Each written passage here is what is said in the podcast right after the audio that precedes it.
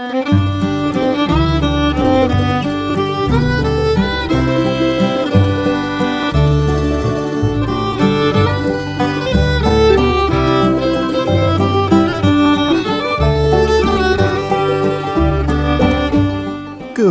morning, Oregon. I'm Finn J.D. John, FJ at OffbeatOregon.com, and this is the daily Offbeat Oregon History Podcast. It's Monday, so this is an archive show.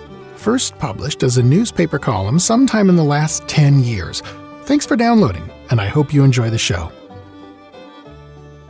This story was first published on August 5th of 2012 under the headline Long Gone Dance Hall hosted Chuck Berry, Johnny Cash, and more.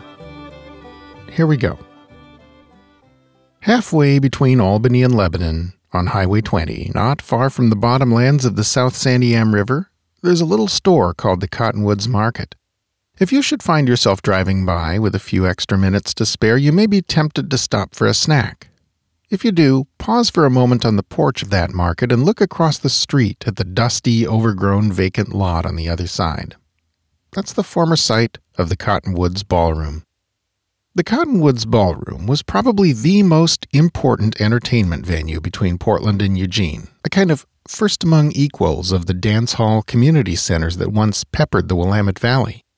The list of acts who have performed there reads like an excerpt from some kind of multi ethnic who's who of 20th century musicians Louis Armstrong, Count Basie, the Nat King Cole Trio, Duke Ellington, Sons of the Pioneers, Tennessee Ernie Ford, Lefty Frizzell, Hank Snow, Tex Ritter, Fats Domino, Little Richard, Jerry Lee Lewis, Chuck Berry, Johnny Cash. They all came to the Cottonwoods. Quote, Big bands such as Fats Domino and Johnny Cash made appearances at Cottonwoods in the middle of the week between gigs in Portland and Eugene, explains historian and Western Oregon University graduate student Tony Rush on the blog she's created to memorialize and document the Cottonwoods Ballroom. There's another name you'll hear mentioned as having played at the Cottonwoods, too Elvis Presley.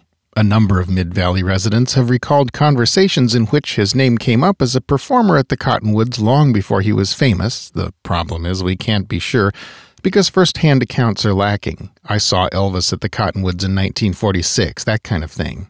Or advertising either.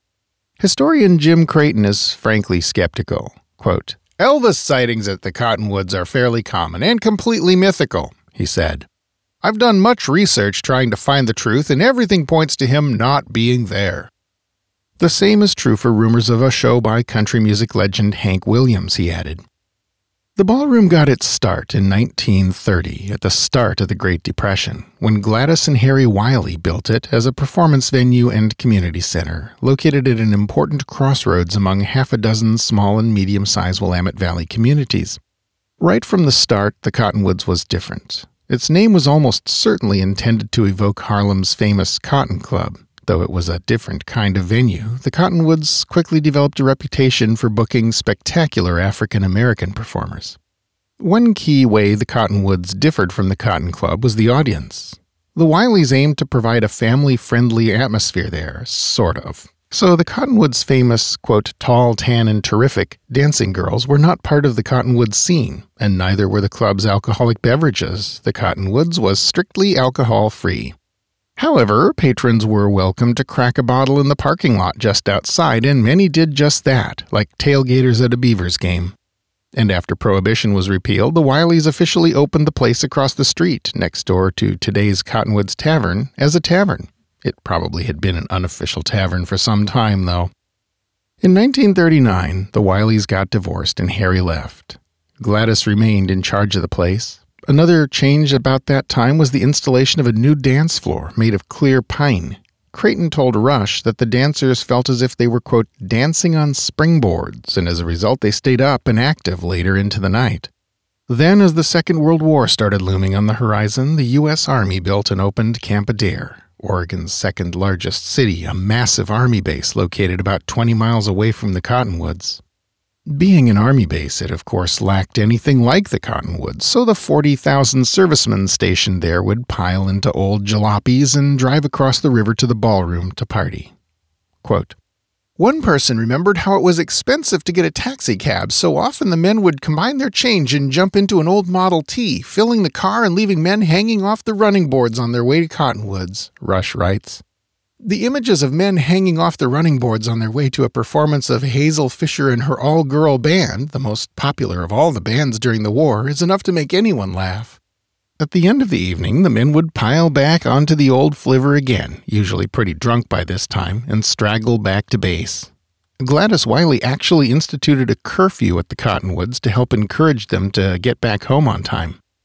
The Cottonwoods really came into its own and made a nationwide name for itself among performers in the years after the war. That's when the really big names, Fats Domino, Chuck Berry, Hank Snow, Johnny Cash, when they came to play. But in 1960, Gladys closed the dance hall for reasons related to the declining health of a loved one, and the golden age was over. A few months after she did this, the dance hall reopened under new management, but apparently the magic was gone because it was closed again before the end of 61.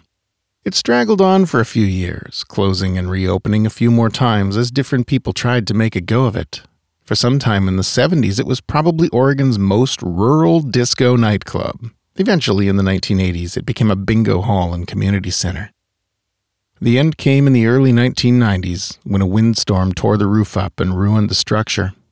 It was demolished, and the lot was leveled, and all that remained was a rusty sign by the roadside where it stayed for years before finally being removed. Locals today still remember the Cottonwoods and use it as a point of reference. Quote, turn left at the Cottonwoods, even though it's been gone for almost 20 years. With it has gone an era in Oregon history, one in which dance halls hummed and throbbed with lively music on a Saturday night, and neighbors met each other for potluck socials on a Sunday afternoon. That spirit is mostly a memory, and the best we can do is hope it comes back someday to reanimate those rural community centers and grange halls that are quietly fading away or have already vanished in places like Riverside and Crowfoot and St. Paul. Maybe if it does, the Cottonwoods will be rebuilt. Historian Creighton will be ready if it is. He is the proud owner of a small pile of lumber, the last few pieces of the dance floor installed in the late 30s. Quote, I talked to the guy who tore the building down and found out who bought the dance floor, he told Lebanon Express reporter Matt DeBow. The guy who bought the flooring still had a little bit left stored in a barn. I just could not resist buying the last bit of it.